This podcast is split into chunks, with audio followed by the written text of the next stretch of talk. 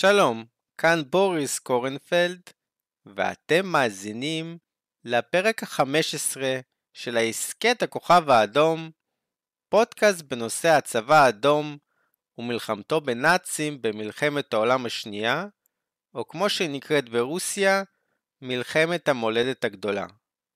בפרק הזה נמשיך לדבר על הפלישה הגרמנית לפולין, ונדבר על המסע לפולין של הצבא האדום. במהלך המלחמה, גרמניה ניסתה למצוא בעלי ברית ושותפים לפלישתה לפולין. ב-3 בספטמבר, שר החוץ הגרמני ריבנטרופ שאל את השגריר ההונגרי האם הם רוצים לספח אליהם חלק מאוקראינה הפולנית. ב-7 בספטמבר, ריבנטרופ שאל את השר החוץ ההונגרי האם יש להם דרישות טריטוריאליות מפולין, אך שר החוץ ההונגרי התחמק מתשובה. חשוב לציין כי היטלר לא ניסה לתת להונגריה שטחים שהיו בתחום ההשפעה הסובייטית. החלוקה לתחומי ההשפעה בין המדינות הייתה לא מדויקת ולא הייתה מפה. מפה כזאת תיחתם רק לקראת סוף הקרבות בפולין ב-28 בספטמבר. כאן אני אצטט מהפרוטוקול הסודי של ההסכם ריבנטרוב-מולוטוב. גבול תחומי ההשפעה בין גרמניה לברית המועצות יעבור בקירוב בקו הנהרות נרווה, ויסלה וסאן. כלומר, היטלר ניסה למשוך את ההונגרים להצטרף למלחמה, תוך הבטחת שטחים שהיו מיושבים באוקראינים, אך לא היו אמורים לעבור לברית המועצות בעתיד. ב-10 בספטמבר, גרמניה הציעה לליטא להכניס את כוחותיה לחבל וילנה ולעיר וילנה, היום בירת ליטא וילניוס. ליטא סירבה להצעה הגרמנית ושמרה על נייטרליות.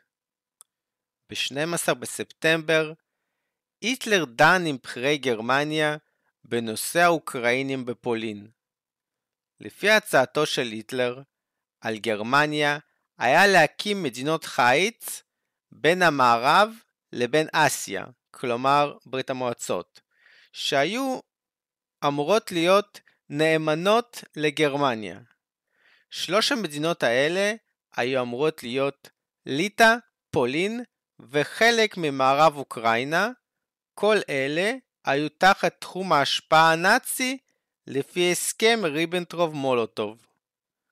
בשלב הזה, היטלר עוד חשש ממתקפה צרפתית בריטית במערב, ורצה להימנע מגבול משותף עם ברית המועצות.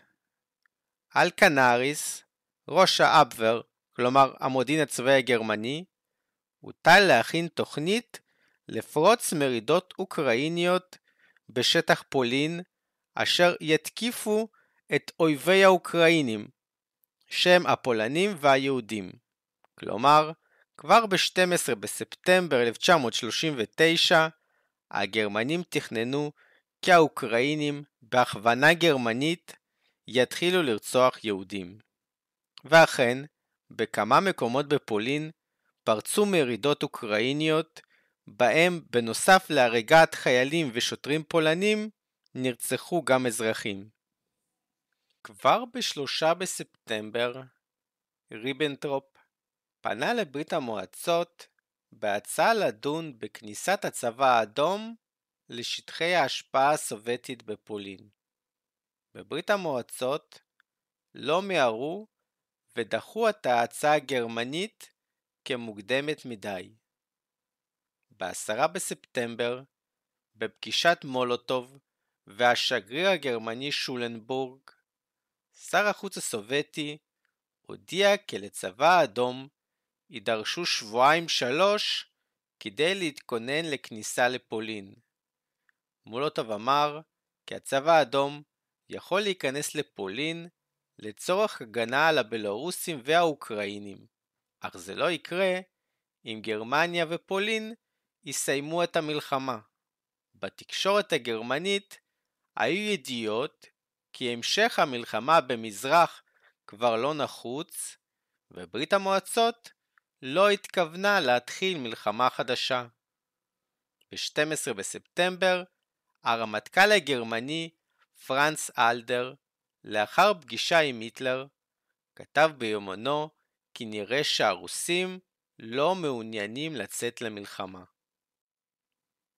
באותם ימים, ראש האבוור קנאריס כתב ביומנו כי היטלר מעוניין בהקמת מדינה אוקראינית על ידי מרידה אוקראינית בפולין והסכם שיעשה עם שאריות פולין העצמאית. כלומר, בשלב הזה של המלחמה, היטלר חשב שהפולנים צריכים להתחיל בשיחות על כניעתם. במצב כזה, שאריות פולין יהיו מדינת חסות גרמנית שתוותר על גליציה ווולין לצורך הקמת מדינה אוקראינית שגם תהיה מדינת חסות גרמנית. כל זה תחת ההנחה כי הסובייטים לא רוצים להתחיל מלחמה חדשה ולפלוש למערב אוקראינה. ב-17 בספטמבר הצבא הגרמני התקדם עמוק לתוך תחום השפעתה של ברית המועצות, כפי שסוכם עליו בפרוטוקול הסודי של הסכם ריבנטרופ-מולוטוב. בקצב ההתקדמות הכוחות הגרמנים, הם היו אמורים לכבוש את כל מערב בלארוס ומערב אוקראינה תוך ארבעה עד שמונה ימים, כלומר עד ל-21 או עד ל-25 בספטמבר. בברית המועצות, עם פרוץ המלחמה בפולין, החלו בגיוס חלקי. במיוחד במזרח הרחוק, שם עדיין נמשכו הקרבות כנגד היפנים ליד נהר החלקינגול.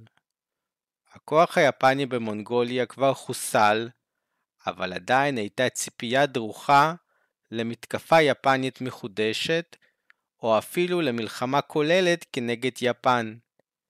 השירות בצבא האדום הוארך בחודש, וכ-300 אלף חיילים לא שוחררו מהצבא כמתוכנן.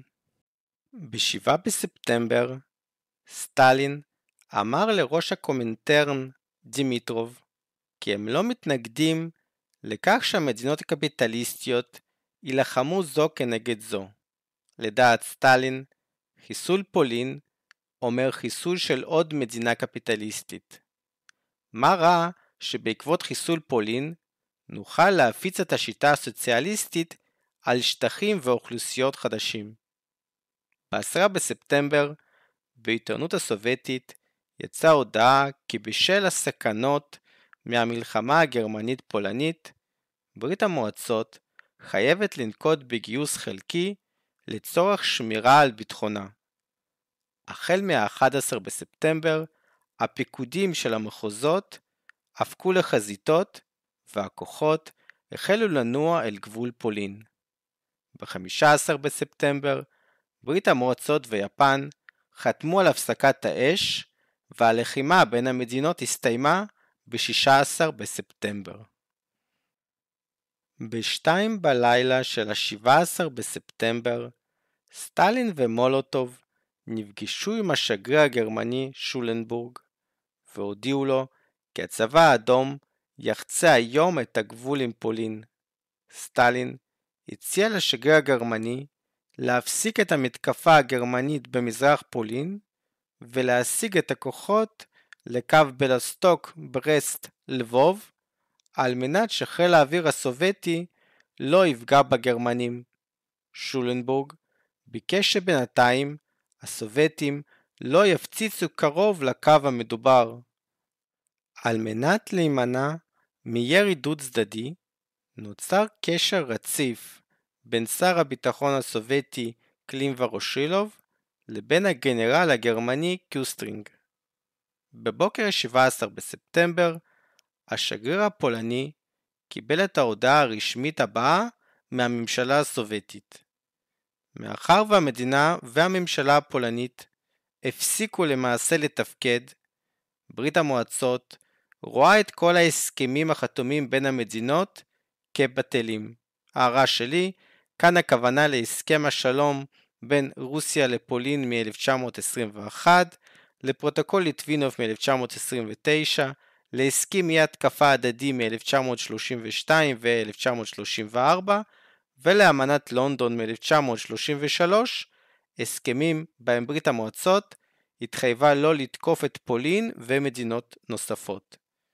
לפי ההודעה, היעדר השלטון בפולין יצר קרקע לאירועים לא צפויים אשר יכולים לאיים על ברית המועצות.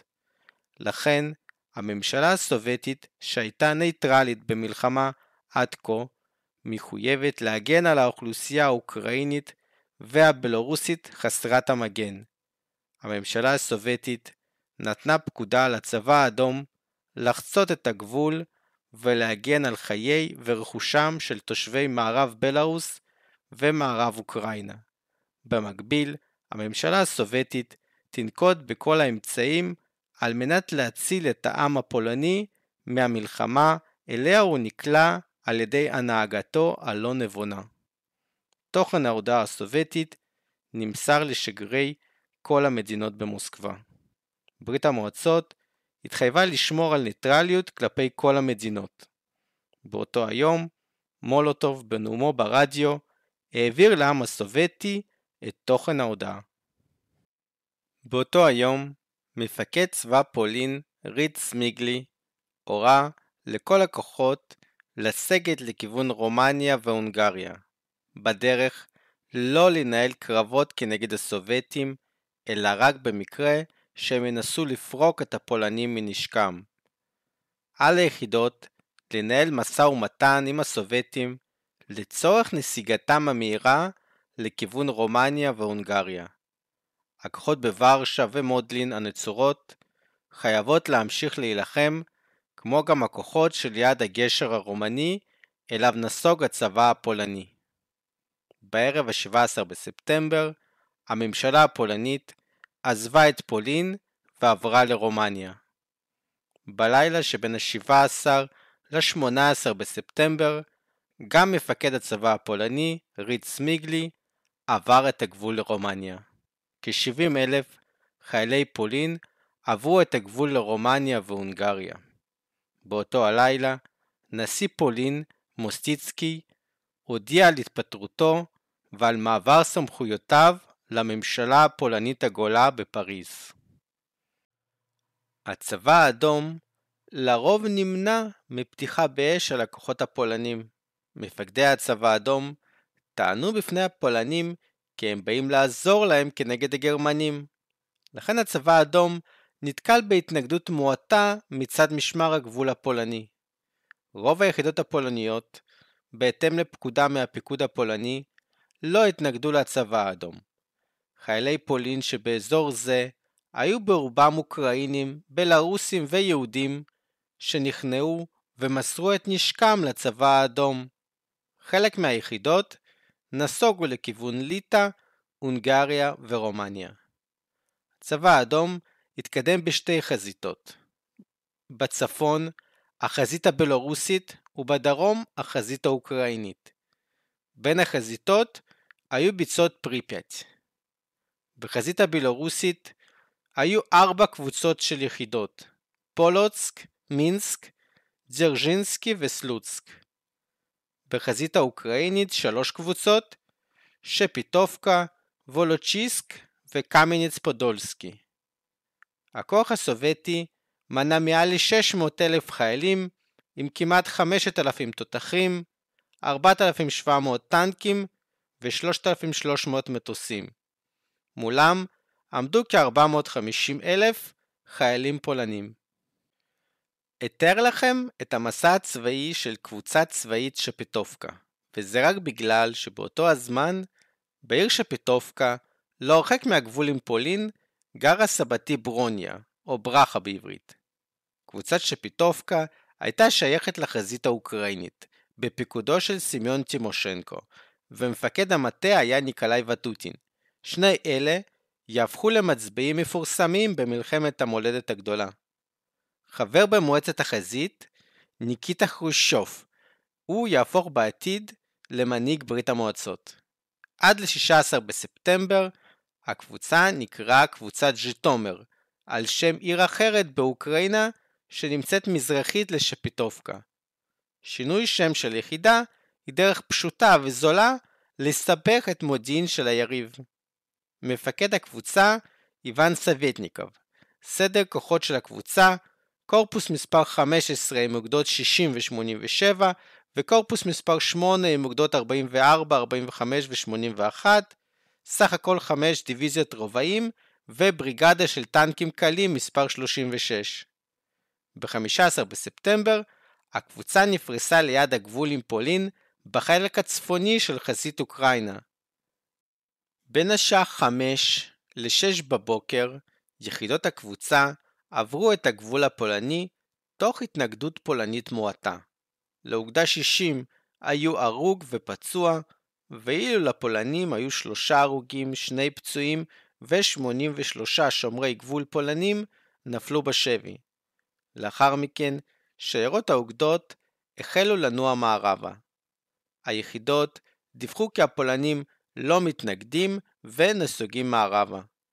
בשעה שש בערב, הכוחות הקדמיים של אוגדה 45 תפסו את העיר רובנו, בה נפלו בשבי כוחות פולנים מועטים. ביום הלחימה הראשון, יחידות חזית אוקראינה התקדמו בין 70 ל-100 קילומטרים לתוך שטח פולין. עקב ההתקדמות המהירה, נוצר מחסור בדלק, והסובייטים אספו דלק מכל היחידות לטובת כוחות קדמיים קטנים שהמשיכו לנוע מערבה. ב-7 בבוקר ה-18 בספטמבר, הטנקים של בריגדת הטנקים הקלים נכנסו לעיר דובנו. כ-6,000 חיילים מיחידות עורפיות של שתי דיוויזיות פולניות נפלו בשבי. בשעה 11, לאחר קרב קצר כנגד הפולנים, הסובייטים כבשו את העיר רגצ'וב, בה תפסו בשבי 200 חיילים פולנים. בשעה 5 בערב, הטנקים מבריגדת הטנקים הקלים וגדוד סיור של אוגדה 45 נכנסו לעיר לוצק. סך הכל בעיר וסביבתיה נפלו בשבי כ-9,000 חיילים פולנים. הסובייטים תפסו שלל רב של אלפי רובים, מעל ל-100 מכונות ירייה, מספר קטן של תותחים, ואפילו טנק פולני בודד. עשר רכבות עם ציוד צבאי פולני נפלו שלל. באותו היום, שמה של קבוצת שפיטובקה שונה שוב, הפעם לקבוצת הארמיות הצפונית. בבוקר ה-19 בספטמבר, אוגדה 60 של הקבוצה הגיעה לביצורים ליד העיר סרנה, והחלה בקרבות לכיבושה. העיר סרנה נמצאת צפונית ומזרחית לערים רובנו, דובנו ולוצק שנכבשו ביומיים הקודמים. כלומר, כבר ביומיים הראשונים הטנקים הקלים וכוחות הניידים נעו מערבה, בעוד אוגדות הרגלים התקדמו לאט יותר, ורק לאחר יומיים הגיעו לעיר סרנה. באותו היום, אוגדה 87 הגיעה לעיר קוסטופיל שבין רובנו לסרני, גם היא צפונית-מזרחית לערים שנכבשו ביומיים הקודמים. בסביבת קוסטופול, הצבא האדום נתקל בהתנגדות של שתי חטיבות חי"ר עם תותחים. לאחר הקרב, 1,500 חיילים פולנים נפלו בשבי ו-25 תותחים פולנים נפלו שלל. במהלך אותו היום, בריגדת הטנקים הקלים כבשה את העיר טורצ'ין, ובשעה 23:30 בלילה, לאחר קרב קצר, נכנסה לפאתי העיר ולדימיר ולינסקי. ב-20 בספטמבר, כוחות הקבוצה הצפונית פרצו את קו הביצורים של העיר סארנה, שקרבות עליו החלו יום קודם לכן. ב-21 בספטמבר, כוחות הצבא האדום נכנסו לעיר סארנה, ועד ל-23 בספטמבר, כל קו הביצורים נכבש על ידי הצבא האדום. ב-4 בלילה של ה-21 בספטמבר, כוחות הסיור של הקבוצה נכנסו לעיר קובל, שנמצאת צפונית ללוצק וולדימיר ולינסקי. הצבא הפולני נסוג מערבה ולא התנגד לצבא האדום, אך השוטרים הפולנים בעיר פתחו באש על הכוחות של הצבא האדום. באותו היום, ליד הכפר בשם נבוז, כוחות הסיור ופלוגת הטנקים נתקלו בהתנגדות פולנית ונסוגו תוך אבדות. בקרב שנערך ב-21 וב-22 בספטמבר על גבעה חסרת שם בכפר נבוז, הפולנים ספגו אבדות ונסוגו לכיוון כפר בורוביצ'י. האבדות הפולנים היו 260 הרוגים ופצועים ו-120 שבויים. הצבא האדום איבד 99 חיילים הרוגים ו-137 פצועים. זה היה הקרב הבודד עם הכי הרבה נפגעים לצבא האדום במערכה כולה. במהלך אותו היום, הסובייטים ניהלו משא ומתן עם מגיני העיר ולדימיר ולינסקי שנכנעו ב-21 בספטמבר. בריגדת הטנקים הקלים נשארה בסביבת העיר ולדימיר ולינסקי עד ל-23 בספטמבר ולקחה שבויים רבים מהיחידות שנסוגו לכיוון העיר. אוגדת רגלים התקדמה לכיוון ולדימיר ולינסקי והגיעה אליה רק לקראת סוף ה-22 בספטמבר. ב-25 בספטמבר, בריגדת הטנקים הקלים צלחה את נהר הבורג המערבי, וב-26 בספטמבר כבשה את העיר חלם. כזכור מהפרק הקודם, בסביבת העיר חלם כבר היו כוחות גרמנים אשר כיתרו חלקים גדולים מהצבא הפולני. לא כל היחידות הפולניות קיבלו את הפקודה לסגת, וחלקן התנגדו לצבא האדום. במקומות בודדים, הצבא האדום נתקל בהתנגדות ממשית שנמשכה יותר מיום, בעיקר בערים וילנה, גרודנו וטרנופיל. ההתנגדות לצבא האדום הייתה בעיקר מצד השוטרים, משמר הגבול ומיליציות של פולנים אתניים, בעוד הבלארוסים, האוקראינים והיהודים קיבלו את הצבא האדום בשמחה. הם אף הקימו מיליציות מקומיות שהחלו להילחם כנגד השלטונות הפולנים. ב-17 בספטמבר, בעיר גרודנו, היום במערב בלארוס, פרץ מרד קומוניסטי. המורדים פרצו לבית הכלא ושחררו עצורים קומוניסטים. השוטרים הפולנים פיזרו את המורדים והחזירו את הכלואים לתאיהם. במהלך המרידה נהרגו 26 מורדים. באותו היום, ה-17 בספטמבר, ביישוב בשם סקידל, מזרחית לעיר גרודנו, פרץ מרד נוסף כנגד הפולנים. ביישוב גרו 3,100 יהודים שהיוו כ-80% מתושבי העיירה, בהחלט שטייטל יהודי. כך תיאר את האירועים אחד מהמורדים, גיאורגי שגון. כאשר ב-17 בספטמבר שמענו את הבשורה על מסע המשחרר של הצבא האדום לבלארוס המערבית, חברים לשעבר במפלגה הקומוניסטית של מערב בלארוס, אנשי הקומסומול, כלומר קומוניסטים צעירים, ומהפכנים מהכפרים, הלכו לסקידל. כך גם אני. נפגשנו בדירתו של מויסי, כלומר משה, לייט. החלטנו להכין דגלים, לארגן את האנשים כדי לקבל בחגיגיות את הצבא האדום. פתאום נשמעה צעקה, מכים את השוטרים. רצנו מהדירה אל הכיכר. שם התברר כי יוסיף לפיצקי ומיכאיל סורוקה לקחו את הקרבין מהשוטר. מישהו צעק, לפרוק את המשטרה מנשקה. ההמון בכיכר גדל והרעש.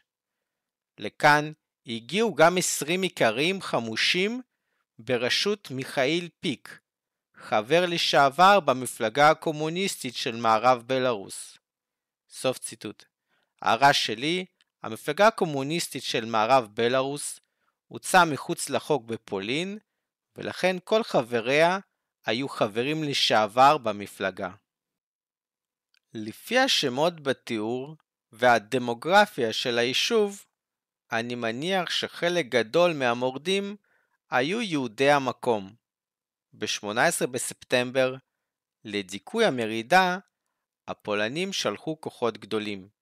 מהעיר מוסטי, דרום-מזרחית לסקידל, נשלחה רכבת של חיילים ושוטרים. המורדים פירקו את המסילה בסביבת סקידל ואילצו את השוטרים והחיילים להיכנע. משאיות של חיילים פולנים מהעיר אוזורי, צפונית לסקידל, נפלו למערב המורדים, כך שהניסיון הראשון לדכא את המורדים נכשל. ב-19 בספטמבר, הפולנים שלחו כנגד המורדים פרשים וחיל רגלי מגרודנו, העיר הגדולה מערבית לסקידל. בעזרת פולנים תושבי העיירה, הצבא הפולני כבש את העיירה. תוך כדי הקרבות נשרפו רוב בתי מרכז העיירה. כ-200 מורדים נתפסו וכ-30 מהם הוצאו להורג. כך תיאר זאת סגן התובע של רפובליקת בלארוס, גינסבורג, כנראה יהודי. אזהרת תיאור קשה בזמן דיכוי המרידה, המענישים רצחו באכזריות 29 פרטיזנים. הם עקרו לפרטיזנים את העיניים, ורידים, לשונות, שברו עצמות וחתכו איברים. כך הונה למוות אחד מראשי המורדים, איש הקומסטומול פוצ'ימוק לזר. ההערה שלי, לזר, זה שיבוש על השם אלעזר, כך שיכול להיות שמדובר ביהודי. לפרטיזן קרוטוק עקרו את הלשון, את העיניים וחתכו לו איברים. תחת איומי מוות, הם אילצו את אשתו לצפות בהוצאה להורג. כ-200 אנשים הוכרחו על ידי המענישים לשכב עם הפנים למטה ולנשק את האדמה. המענישים אמרו להם, נשקו את האדמה הפולנית, יהודונים קומוניסטים. האדמה הזו לעולם לא תהיה שלכם. המענישים דרכו על האנשים והיכו אותם בכלי הנשק. על דירות המורדים שפכו דלק והציתו אותן. בנוסף לכך, לתוך החלונות והדלתות זרקו רימונים. המענישים הפולנים לא הספיקו להוציא את יתר המורדים להורג, מאחר ובלילה שבין ה-19 ל-20 בספטמבר לעיירה נכנסו שני טנקים ושתי שריוניות של הצבא האדום. הפולנים הציתו את הגשר במטרה למנוע מהסובייטים להיכנס לעיירה, אך הכלים הסובייטים הסתערו לתוך האש והספיקו לחצות את הנחל לפני שהגשר קרס מאחוריהם.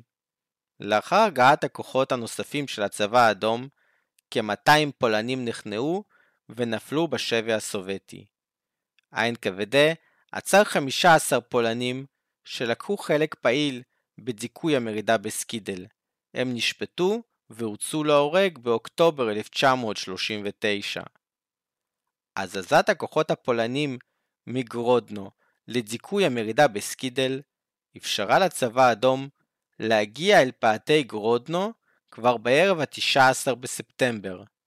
באחד בצהריים של ה-20 בספטמבר, 50 טנקים קלים של הצבא האדום החלו במתקפה על העיר. אל הכוח התוקף הצטרפו שני גדודי חי"ר, ועד לשעה שבע בערב הסובייטים כבשו את דרום העיר והגיעו לגדת נהר הניימן. בלילה שבין ה-20 וה-21 בספטמבר, בעזרת פועלים מקומיים, קבוצה של הצבא האדום חצתה את הנהר לגדה הימנית כשני קילומטרים ממזרח לעיר. תוך כדי קרב לילי, כוחות הצבא האדום בנו ראש גשר בגדה הימנית והתקדמו לפאתי העיר. בבוקר ה-21 בספטמבר, כוחות הצבא האדום עברו למתקפה ועד לשעה 14 בצהריים הגיעו עד למרכז העיר, אך לקראת הערב הם נסוגו בחזרה לפאתי העיר. ל-22 בספטמבר תוכננה מתקפה נוספת של הצבא האדום על העיר, אך הפולנים החליטו לסגת מהעיר. כך, ב-22 בספטמבר כוחות הצבא האדום נכנסו לעיר תוך חילופי אש במקומות בודדים. בקרב על גרודנו, הסובייטים איבדו 57 הרוגים ו-159 פצועים, בנוסף ל-19 טנקים ו-4 שריוניות. הפולנים איבדו 644 הרוגים ו-1543 שבויים. עם כניסת הצבא האדום למזרח פולין, הגרמנים החלו לתקן את התוכניות שלהם. הם החליטו לעצור בקו לבוב ולדימיר ולינסקי ברסט בלסטוק. התוכניות להתקדמות לעבר סלונים וקובל בוטלו. סלונים הייתה עיר יהודית גדולה בה גרו 16 אלף יהודים. לאחר הכיבוש הגרמוני של פולין, לסלונים ברחו יהודים רבים ממערב פולין, ומספר היהודים בה הגיע ל-22 אלף. ב-18 בספטמבר, תושבי סלונים קיבלו בשמחה את הצבא האדום. לגבי קובל, כאמור הצבא האדום שחרר אותה ב-21 בספטמבר. ב-18 בספטמבר, מטוסי הצבא האדום הפציצו בטעות יחידות גרמניות בסמוך לעיר בלסטוק. בעקבות האירוע, הגרמנים החלו לירות רקטות תאורה כדי לסמן לטייסים הסובייטים כי אלה כוחות גרמניים. באותו היום, ה-18 בספטמבר, הסובייטים והגרמנים הוציאו הודעה משותפת לפי הצבאות גרמניה וברית המועצות פועלות בהתאם לחוזה אי ההתקפה ביניהן ואינן פועלות אחת כנגד השנייה. הכוחות פועלים על מנת להשיב את הסדר בפולין לאור התפרקותה של המדינה הפולנית וכדי לעזור לעם הפולני לארגן מחדש את תנאי הקיום של המדינה הפולנית.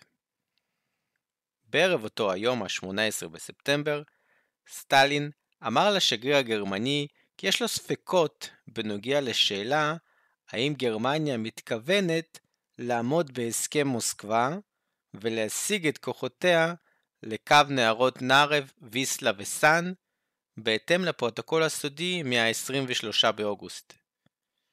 השגריר הגרמני שולנבורג פנה לברלין וביקש לקבל הודעה שתפיג את הספקות של סטלין. כפי שסיפרתי בפרק הקודם, הגרמנים הגיעו לעיר לבוב ב-12 בספטמבר וכיתרו אותה ב-14 בספטמבר. מאחר והגרמנים הניחו כי לבוב תישאר תחת הכיבוש הגרמני, הם תכננו את תחילת ההסתערות על העיר ל-21 בספטמבר. ב-19 בספטמבר, כוחות הצבא האדום הגיעו לפאתי לבוב. גם הם עם פקודה לכבוש את העיר. לכן, בשל טעות בזיהוי, החלו הקרבות בין הכוחות הסובייטים לבין הכוחות הגרמנים באזור. שתי שריוניות של הכוח הסובייטי נפגעו על ידי ירי גרמני ונשרפו כליל. לאחר הגעת טנקים נוספים של הגדוד הסובייטי, הגרמנים החלו לסגת. הסובייטים תפסו שלל של שני מטוסים גרמנים וחמישה תותחים. הסובייטים איבדו שלוש שריוניות, שלושה הרוגים וחמישה פצועים, בעוד הגרמנים איבדו ארבעה חיילים הרוגים ושני תותחים. באותו היום, ה-19 בספטמבר, למוסקבה הגיעה משלחת גרמנית כדי לדון בקו הפרדת הכוחות בין ברית המועצות לגרמניה.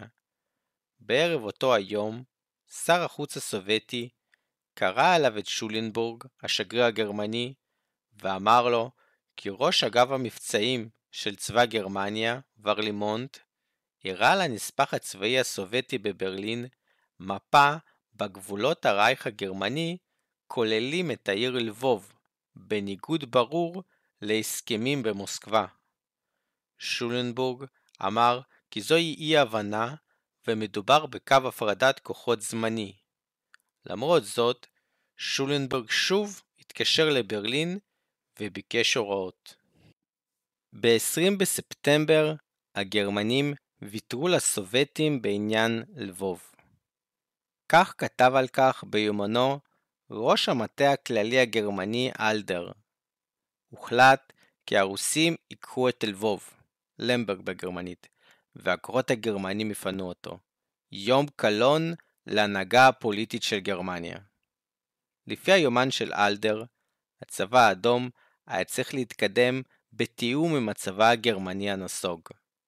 עד ל-22 בספטמבר, הצבא האדום היה רשאי להיכנס לערים בלוסטוק, ברסט, חולם, איחלם, ועשרה קילומטרים מערבית ללבוב.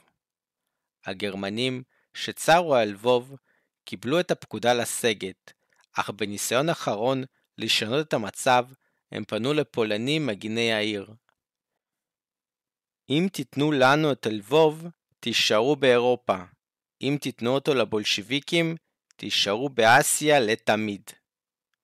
בלילה של ה-21 בספטמבר, הגרמנים החלו לעזוב את העמדות סביב לבוב ולנוע מערבה. ב-22 בספטמבר, הכוחות הפולנים בלבוב החלו להיכנע לסובייטים. בזמן שהכוחות הגרמנים פינו את סביבות לבוב לסובייטים, קצין סובייטי גנב טנק פנצר 3 גרמני. בסופו של דבר, הטנק הוחזר לגרמנים והאירוע הוחלק. ב-20 בספטמבר נרשמה עוד עדות לתחילתה של שואת יהודי אירופה. ראש האבבר קנאריס היה בדיון בגליציה, כלומר במערב אוקראינה, בה פקודיו התלוננו על הפעולות של יחידה מיוחדת של גנרל ווירשה, שמבצעות רציחות המוניות של יהודים ובכך פוגעות במורל הצבא. כאן אנחנו מסיימים את הפרק ואתם מוזמנים לשמוע על המשך המסע הצבאי לפולין של הצבא האדום בפרק הבא.